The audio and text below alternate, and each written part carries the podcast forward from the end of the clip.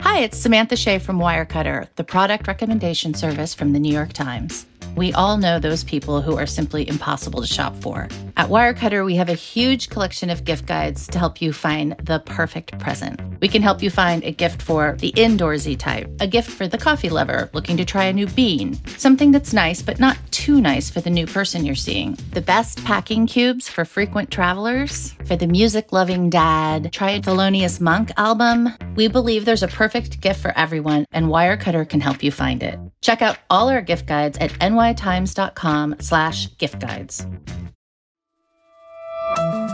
From the New York Times, I'm Michael Barbaro. Here's what you need to know today.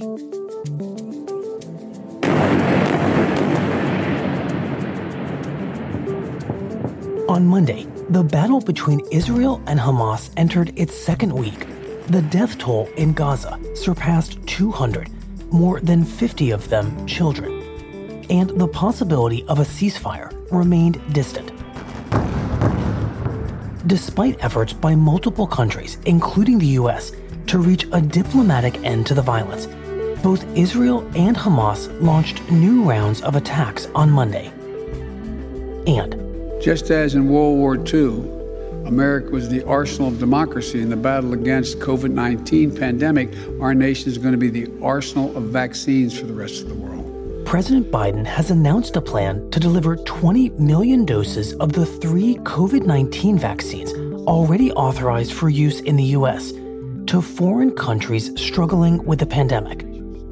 In a speech, Biden said that the United States would never be truly protected from the virus until the rest of the world was also vaccinated. No oceans wide enough, no walls high enough to keep us safe.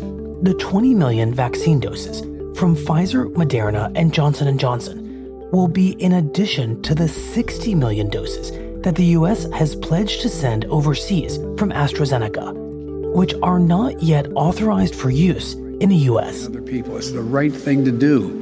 It's the smart thing to do. It's the strong thing to do.